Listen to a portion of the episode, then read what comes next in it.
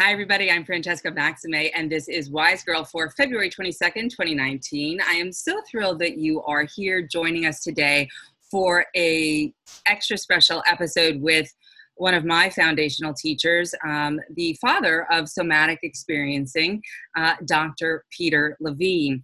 He received his PhD in medical biophysics from the University of California in Berkeley and holds a doctorate in psychology from International University.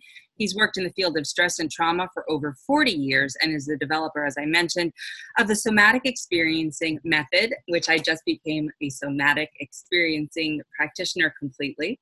He is the author of the very well known bestseller Waking the Tiger Healing Trauma in Multiple Languages, uh, also in an unspoken voice, how the body restores, releases trauma and restores goodness.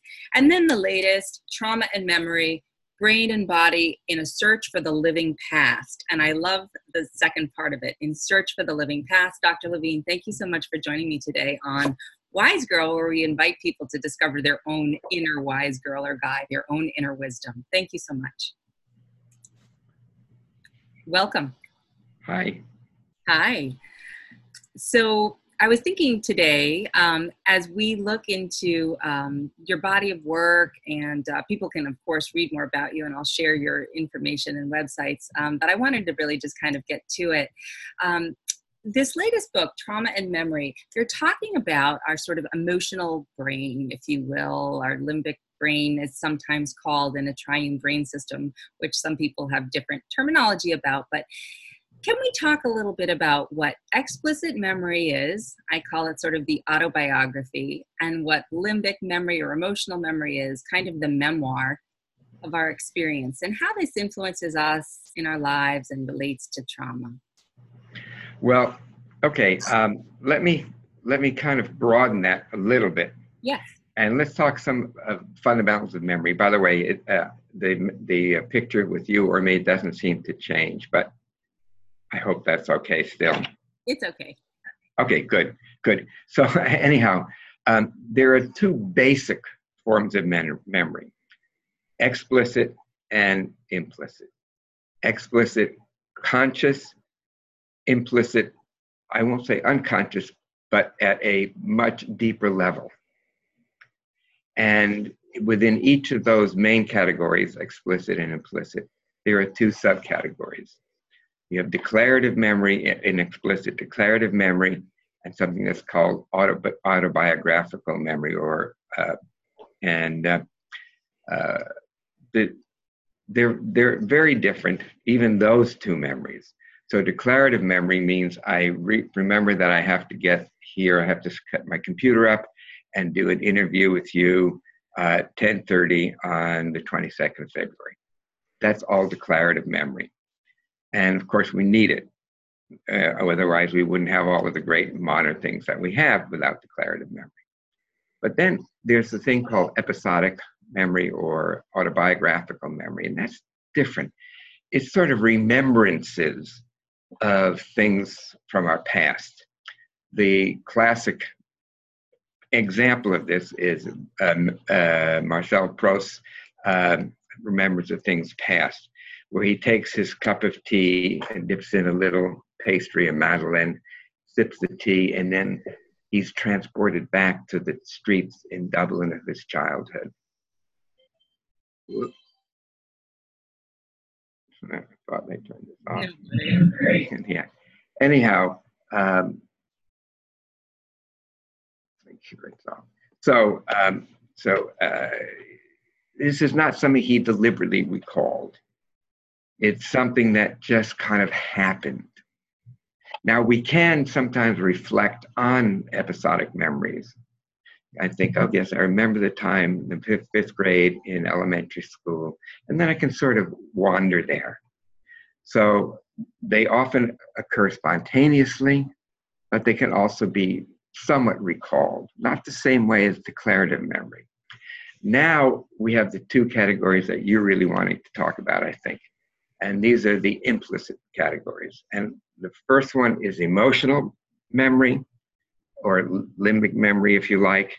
But then there's an even deeper form of memory, which is called procedural memory, sometimes called body memories. So the way that emotional memories emerge is that we meet somebody, we're introduced to somebody, and all of a sudden we feel anger or fear. I mean, this is somebody we've never met before. What's that about? Well, that's probably an emotional memory. Something about them, maybe their their posture, the way they sit, the way they look, uh, if they have smoke on their breath or something like that, it triggers something from the past. And we have an eruption of this memory. Where did it come from? Now, those things are always there underneath, ready to emerge. And they come sometime at the most inconvenient times. Uh, uh, somebody, you know, that I recently was working with, you know, every time uh, uh her husband touched her, she would recoil and with fear and anger, tremendous anger. And of course, he didn't know where this anger was coming from. Well, then actually, what we're able to do is move to the even lower level of memory, or the more implicit, less conscious form of memory, which are the procedural memories. And these are the things that the body learns. And usually, we learn these things well in, in many examples instances we le- learn these memories very quickly. Example riding a bicycle. You know you do that with a parent or an older sibling and they're walking beside you and then they let you go and there you are riding the bike for the first time. And as the expression goes it's something that we never really forget. And also it has to be learned pretty quickly because you can't you don't have a lot of you know it's not like something you read from a book uh, about riding a bike. The book won't do you any good. A book about skiing isn't going to really help you ski. Your body has to experience it and the body has to learn so so those are um, those are procedural memories but a specific class of procedural, procedural memories and this is really in a way the fundamental axis of, of my book trauma and memory are the memories that have to do with threat and overwhelming threat, danger, threat, overwhelming threat, and helplessness and shutdown. These are profound global states that the nervous system and the body goes through. And what happens if we've been unsuccessful where we have been threatened and we were overwhelmed? Well, that memory will become long lasting, sort of in the way that learning a bike becomes long lasting. These memories, they tend to be indelible, but they're not. But we have to know how to access them. And the way to access those memories, really, and, and I think the only way to access those memories is through the body, through sensation. Because sensation is what connects us to motor action motor actions coupled with other motor actions are what give rise to the procedural memory. So if we're if our body is responding to threat constantly, we have to actually complete this response so that it can clear it. You know, it, uh, otherwise it, it continues to linger, and that's in a way one of the fundamentals of somatic experiencing is how to work with these early imprints these early procedural memories having to do with threat and danger and threat and, and mortal threat, mortal danger. So, again, it's only through sensation that we can move through these memories and then sequence them, and then, in a way, put them back in the past where they belong, also with the emotional memories. There's a, a field now, it's a very interesting field called reconsolidation theory. And basically, when we go from a short term memory to a long term memory, uh, there are changes that occur in the synaptic connections between the brains. And so these that happens in the synaptic vesicles and then in the dendrites and so forth. So there are molecular as well as morphological anatomical changes when short-term memory gets put into long-term memory. And that garnered a Nobel Prize uh, for uh, Eric Kandel. He's the one who did the seminal research on that. So then fast forward to, um, to Joseph LeDoux's laboratory. He's the one who's famous for the termed emotional brain.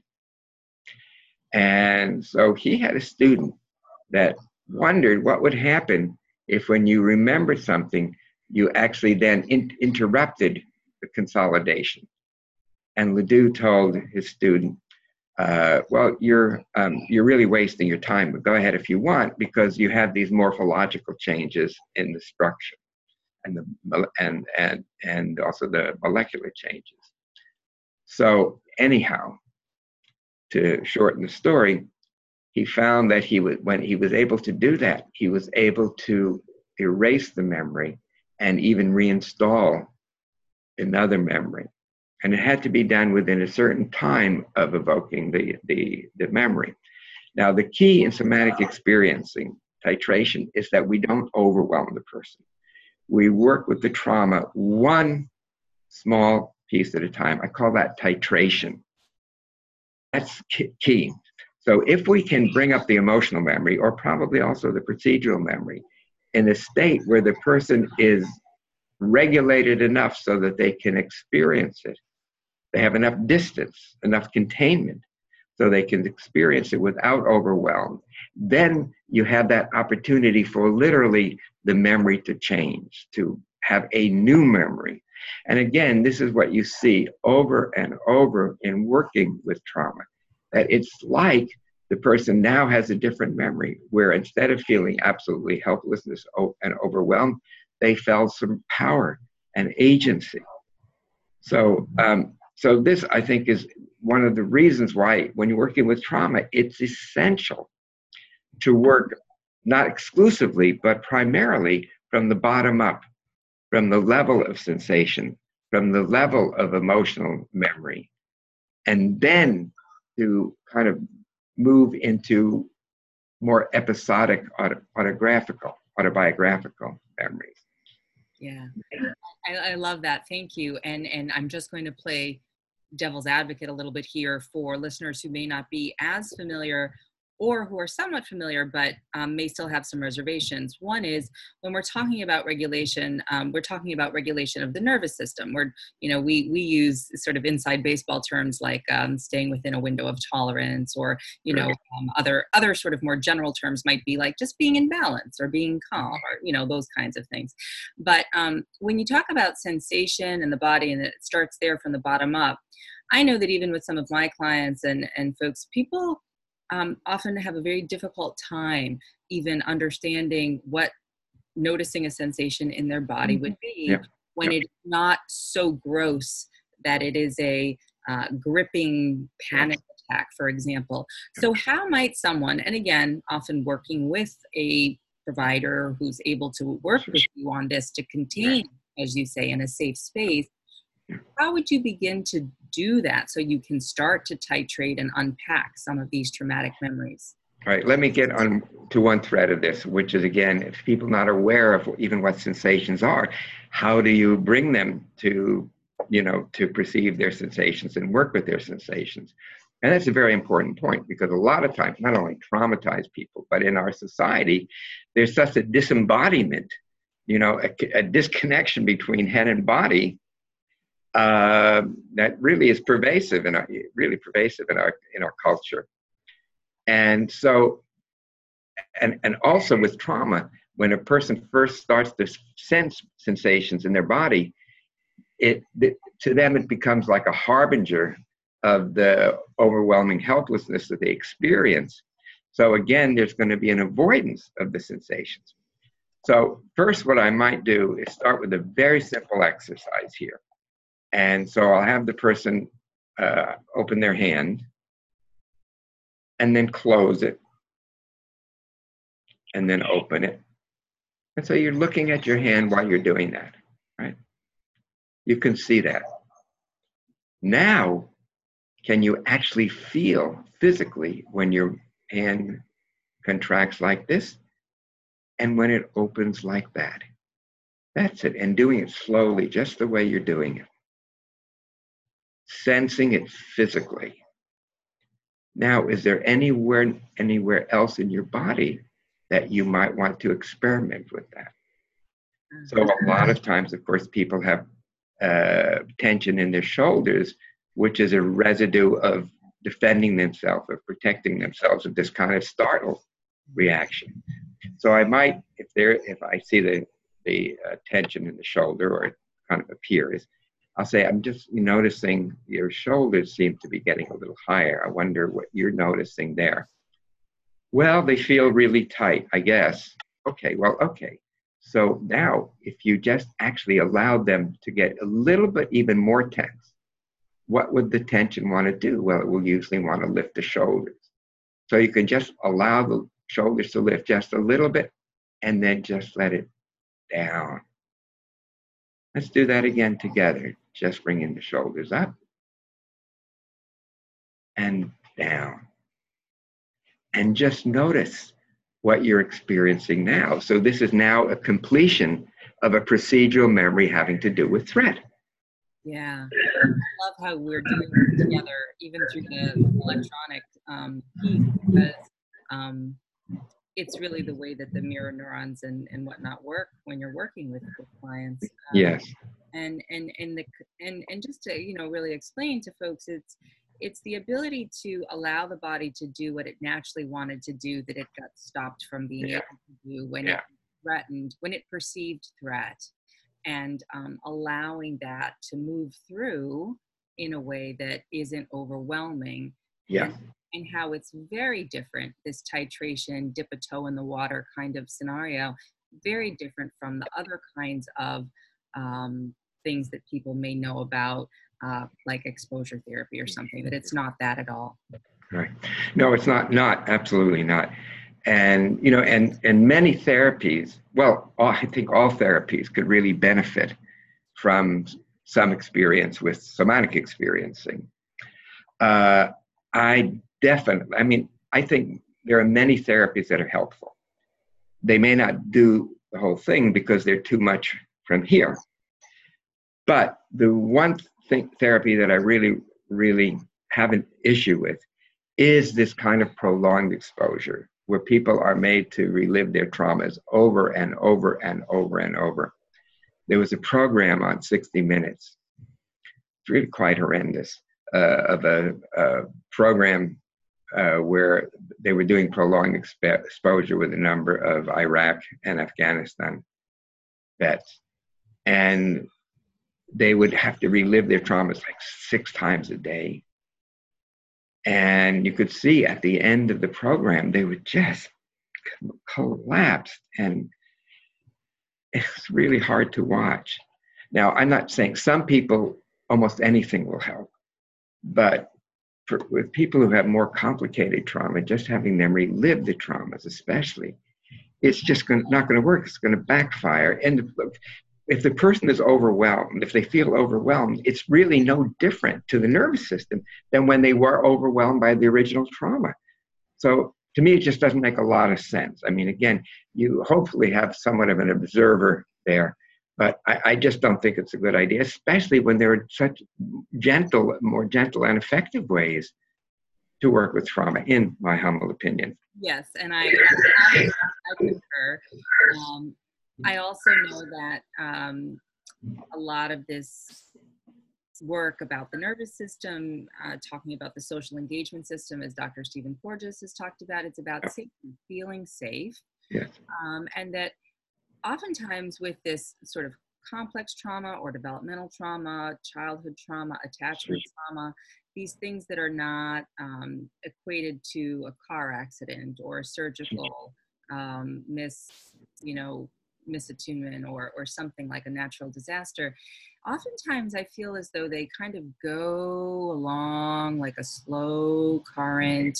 They are not the tsunami not that that isn't also traumatic and that people often don't quite be able to put a name or a finger on how this is affecting them and they interpret oftentimes the fact that they've learned adaptive strategies as them being bad or a bad person or there's shame around why can't i change this or fix this sure. your physiology is really kind of dictating a lot of this based on your early conditions so can you speak to sort of the narrative or the story that can go along with this and how even this kind of bottom up work can separate out, like understanding how the physiology releases. Well, let's talk again about early trauma, developmental trauma, attachment trauma, and so forth. If you, um, the, the children, babies, and toddlers don't really fight or flight. They attach to objects of supposed safety. But what happens if the people that they attach to are also the people that are harming them or abusing them or humiliating them?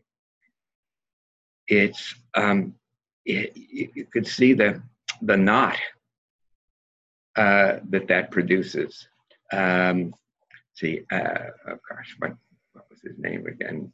Anyhow, um, so these you have to untangle more slowly and they do show up in the relationship between the therapist and the client.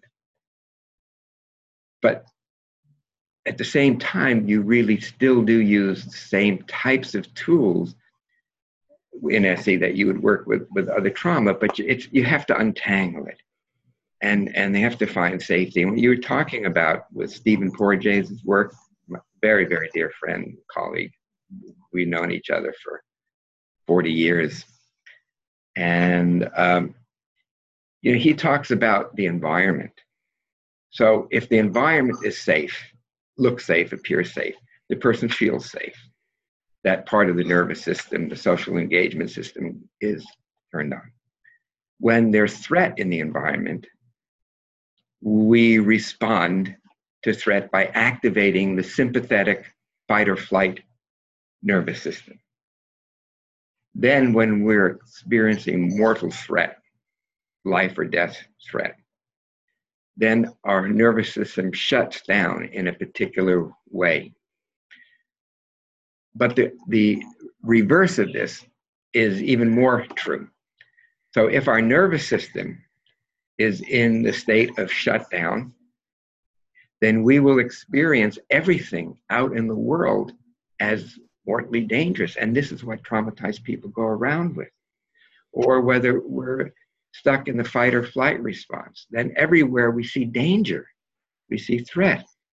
And when our nervous system, ideally, is in the social engagement, the ventral vagal, what Stephen Porges calls the myelinated vagus system, um, and you can read his, his, his, his book. There's a, re- a, really good book that just came out a little while ago polyvagal theory, clinical implications, or something like that. Um, and um, uh, that should be the normal one. So, in other words, if we're having an argument, you and I, Francesca, it's probably not going to help if we're yelling at each other and threatening each other. So, we want to be able to say, you know, when you said that this was the time that we are going to meet and you didn't show up, you know, I I really felt um, I, I felt that you you didn't really care, which of course is abandonment. Things there, right? That's underneath that is ab- abandonment. So um, so anyhow, so um, where was I? Oh yeah, yeah, yeah. So so we're we're ideally in using the social engagement system.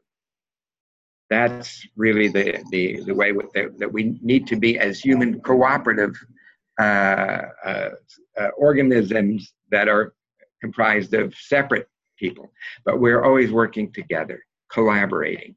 You see that, you know, if people are really impassioned about something and they are, um, they're doing it together with other people. They'll do that even though that doesn't pay that much. I mean, like the people who did Wikipedia they did that basically for free. What a great resource that is. People really appreciated what they did. They're together. I mean, go into any restaurant. How many tables have one person? Very few. If you look at what their behaviors, what they're doing, is they're talking with each other, they're communicating with each other, they're gesturing with their other with themselves. Uh, yeah, and um, so that's um, that's really where we our nervous system should be. But when we're traumatized, our nervous system is not there. Yeah, yeah. yeah. that's the trauma shifts us out of our more natural calm state. And, exactly. And this exactly. kind of work uh, uh, tries to take us to the point of where we were stopped or frozen so that we can allow the process of um, uh, of releasing some of whatever is stuck to move through in a way so that we can restore more of that sense of calm or, or balance and um, i just wanted to check in about the connection between how that calm or balance or sense of um, safety how trauma maybe can be a portal to a more spiritual kind of awakening for lack of a better term. Um, we could you know a, a, deeper connection to all that is whatever that's about. Right. Well that's a complicated topic. And actually i started addressing it in the in the final chapter of in an unspoken voice. And i'm hopefully sooner or later going to be writing a book with a colleague of mine on spirituality and trauma. Beautiful. You know, first of all, the social engagement system is a type of spiritual uh, experience to really communicate with another person, to be with another person, to see another person as other, and to understand the person as other. Could you hold it one sec? Sure. That's a call from Europe. So, okay. Moving on. Yeah, yeah. So anyhow, uh, that's a spiritual aspect.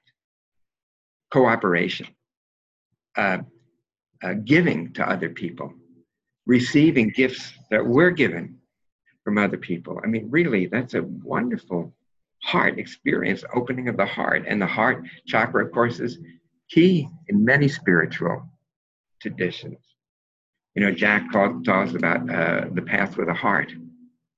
That is a path. Also, the energies that are released in trauma are profound. The, the mobilization to fight or flee or even to shut down. These are also states that have aspects in spiritual experience. Um, the sympathetic nervous system can give rise to states of, of ecstasy. Sometimes this is seen as awakening of the Kundalini energy, but in trauma, that energy has already been elicited, but it hasn't been able to complete and to be to be assimilated into consciousness. So just working with those very energies can be a spiritual is very often a spiritual dimension opens the spiritual dimension. Now it's not the spiritual practice per se, but it does open the doors, or it can open the doors.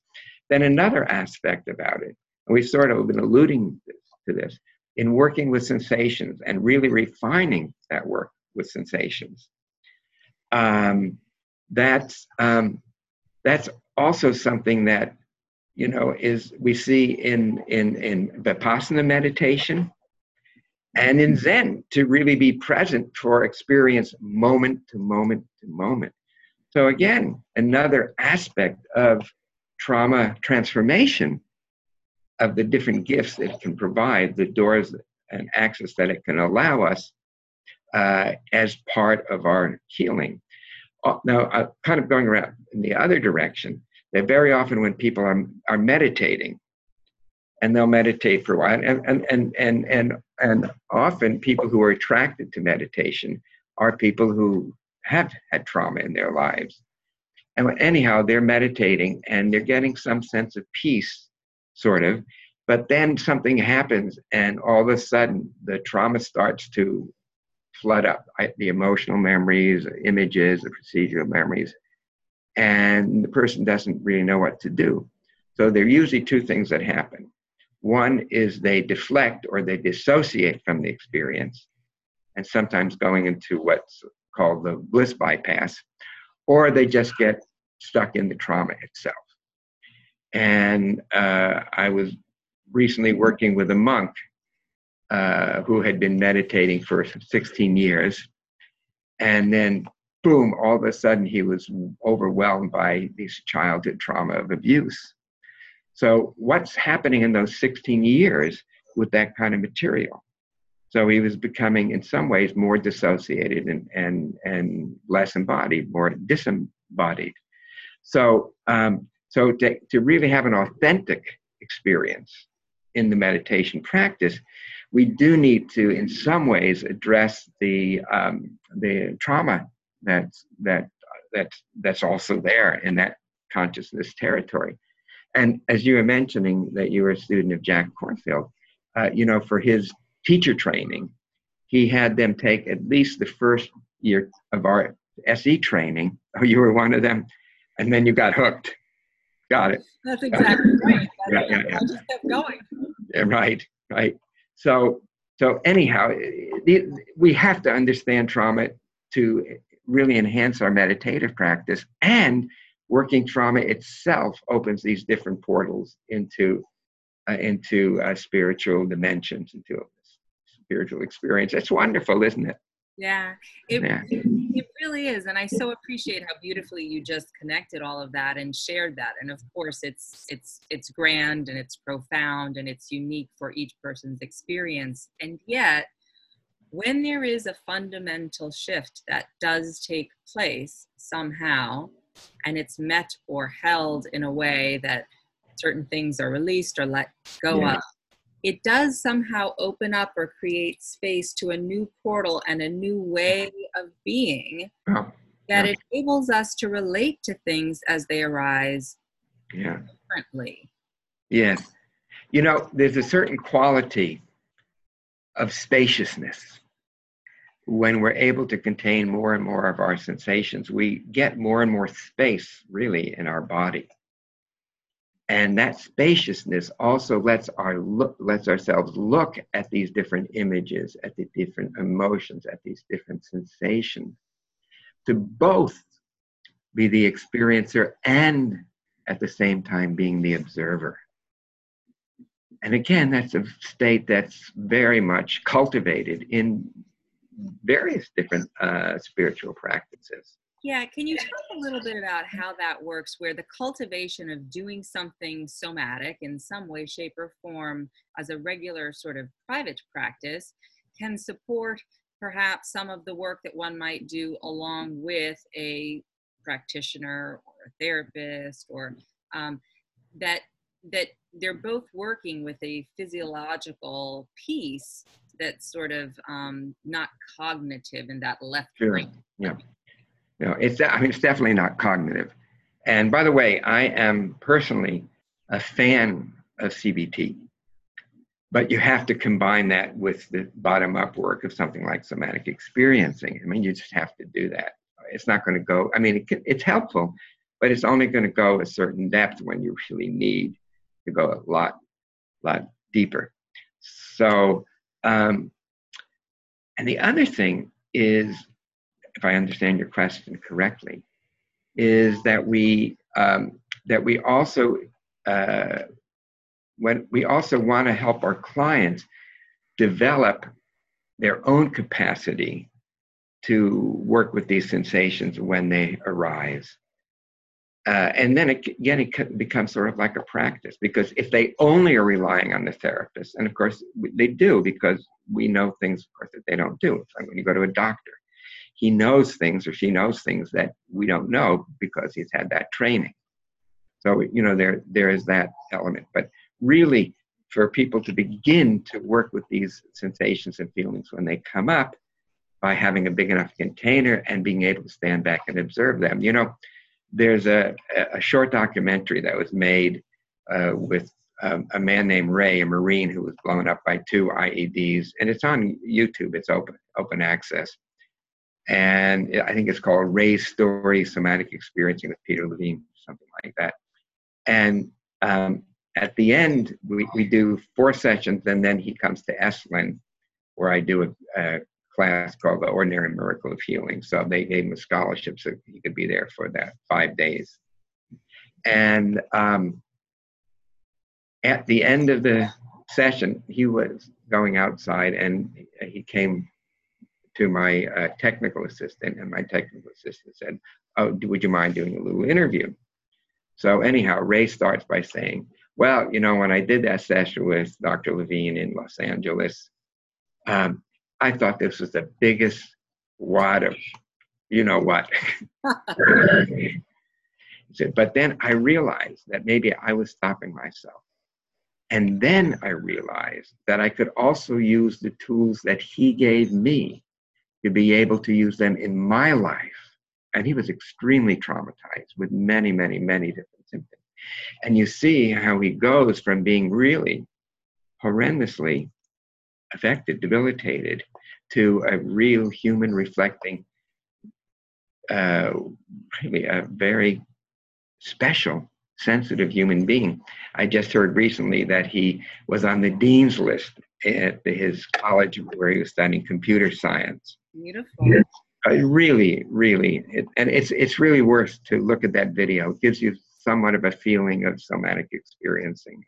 It's free, so yeah no it's beautiful and and i and another part of the story um, for those not to be a spoiler alert but um, you know he finds himself into relationship and and child and, and yes and you know that that out of that um, so traumatic experience um, while serving in war came forward to to connect uh, in the end through this healing process and, um, and now is flourishing in ways. And and that's really sort of what i try to emphasizes so much of our lives we've gone from surviving uh, we're, we're just sort of holding on surviving yeah. and we want to get to whatever we think happiness is which might be thriving which i think is ultimately thriving but we forget about this sort of middle tier sometimes about the stabilizing or the unpacking.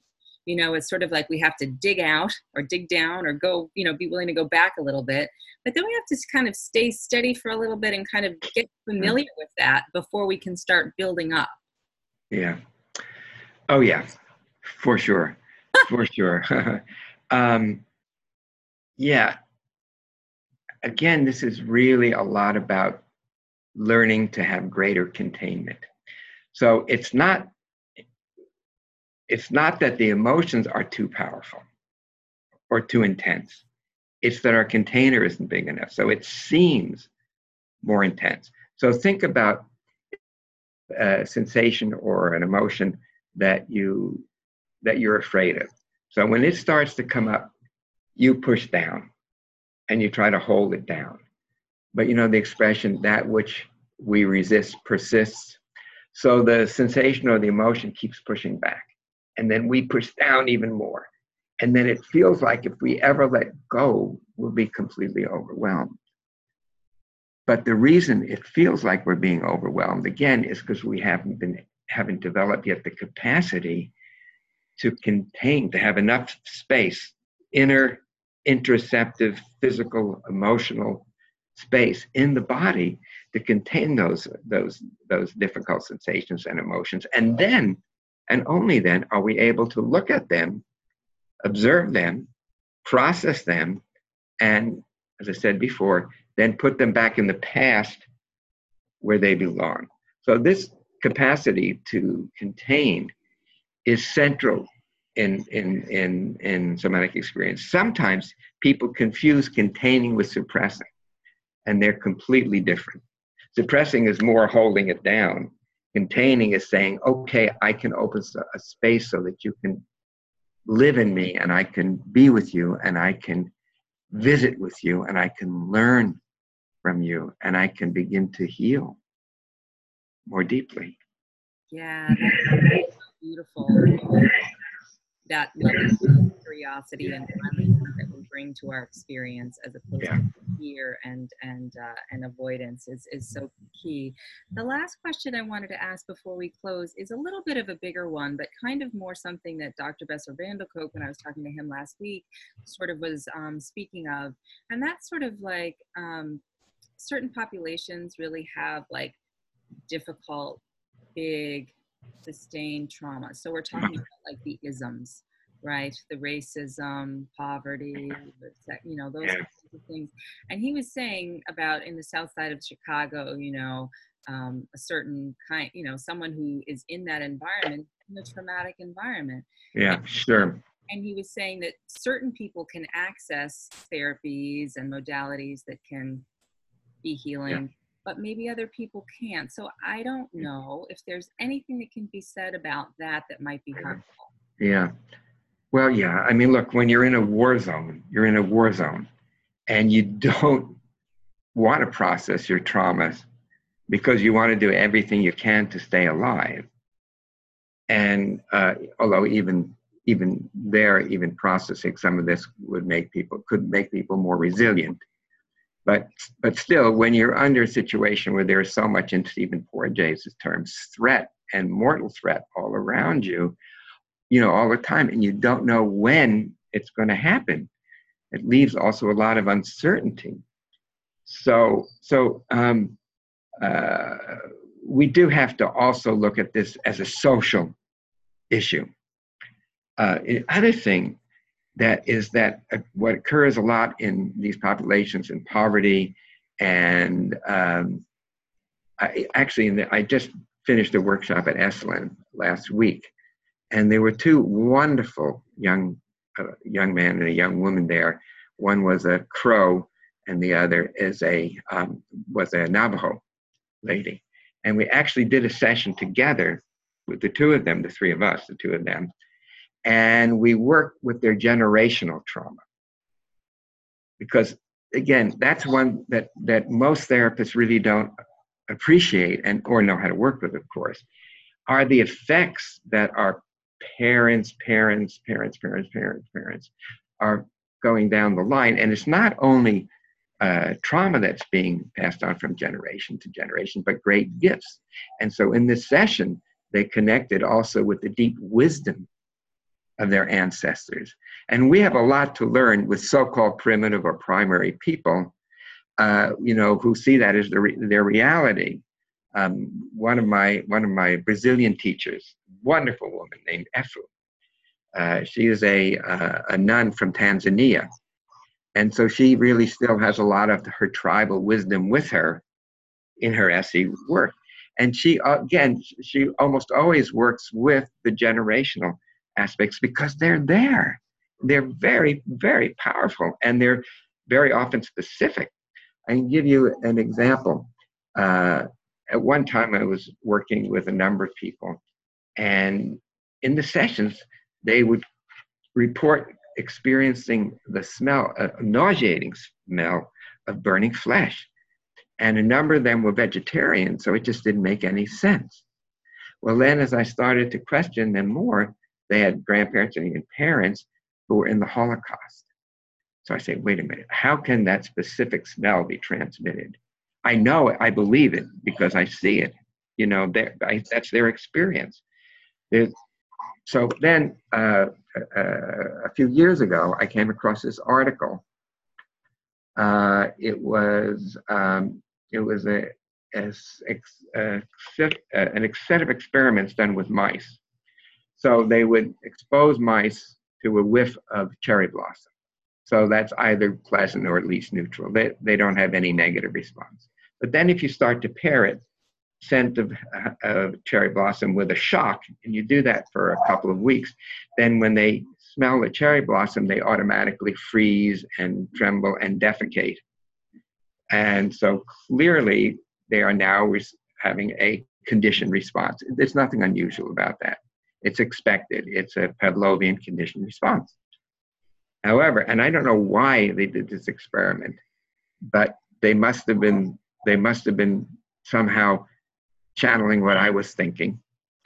And anyhow, they they they had they, seven generations of mice, or five generations, five generations, that matter. And so when they took the great, great, great, great, great grandchildren of those parents that were exposed to the shock, to the smell, when they exposed them to that neutral smell, remember this is many generations later, they went exactly into the same response. Even more so, they froze, they trembled, they defecated. Wow. And it was only to that scent, not to other scent. So these specific things are transmitted. Again, that was the the last chapter in uh, trauma and memory was really looking at these mechanisms not only of how trauma, but of how great wisdom and life saving wisdom can be passed on from generation to generation. Yeah, that's that's so beautiful because I mean I'll just share this. Um, there's another complex trauma training that I'm in called Indigenous Oriented Focusing Therapy oh. that uses um, Eugene Gendlin's approach and Shirley sure.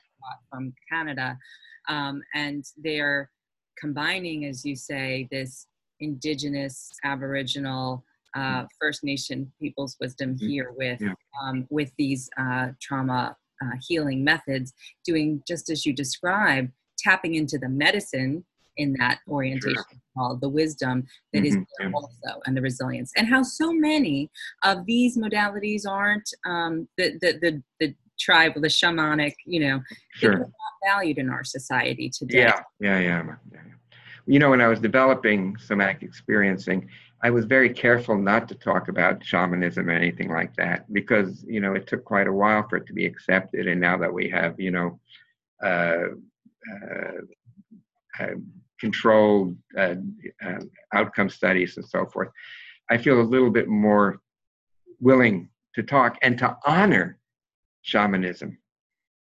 Because uh, therapists, not all therapists, but many therapists are healers. And that's a shamanic tradition. It really is. It's also a psychological, uh, you know, practice, but it's also a shamanistic practice. And um, I, I, by the way, I'd love if you would give me that, send me that information. I will. I would just really appreciate that. And again, sometimes life-saving information comes ancestors. Let me give you just a couple of quick examples, and then I guess we're, we'll call it wrap up. Wrap. do a wrap. Um, I was working with this woman. That there was a plane that that went from Denver. This was back '89, I think, 90. I don't know, sometime around then, and to Chicago, and an engine exploded and and uh, destroyed all of the hydraulic lines. So there was no way to control the plane. So the pilots uh, tried to control it by making one engine faster than the other engine. It was an almost impossible task.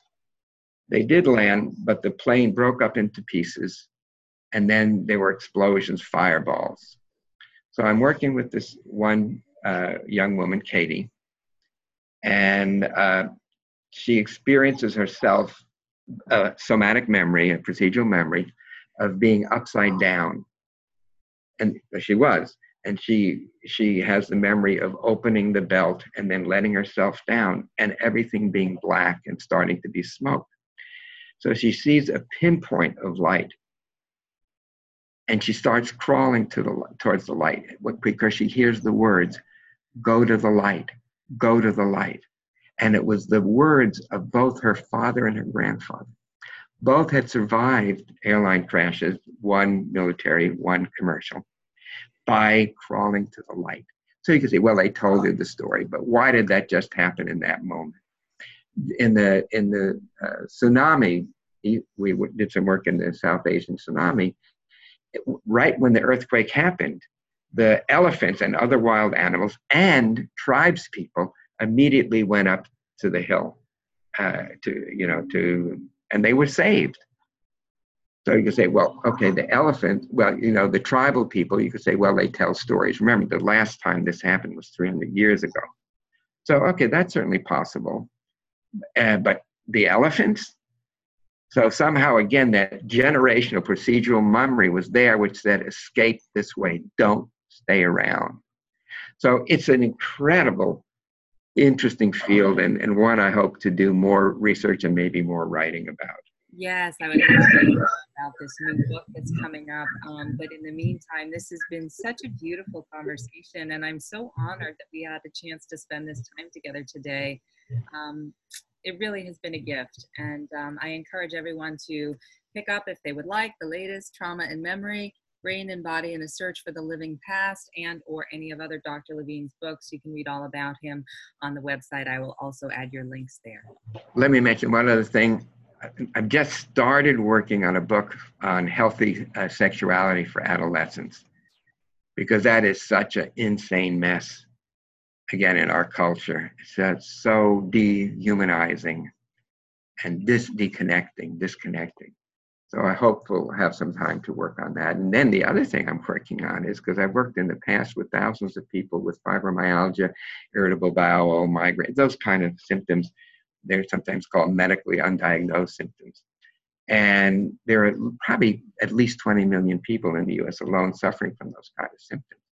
So there's not enough therapists to work with that population. So I'm actually working on a online program, an app with um, t- with an entrepreneur and two MIT scientists uh, to, to make this program that people can get the help with these kind of conditions online. So those are my passions during the next while. Yeah, amazing. All right. Well, we have those to look forward to. And again, healthy sexuality for adolescents. How wonderful that you're even opening up that conversation because for so many, it is just not only confusing and yes, it's just yes. And what a gift. Um, I, I know you have other things to do. We could talk all day, but maybe I can have you on again when we can talk about healthy adolescent sexuality. okay. All right. Dr. You bet. I enjoyed our conversation. Take care. Bye bye, Francesca. Bye bye now.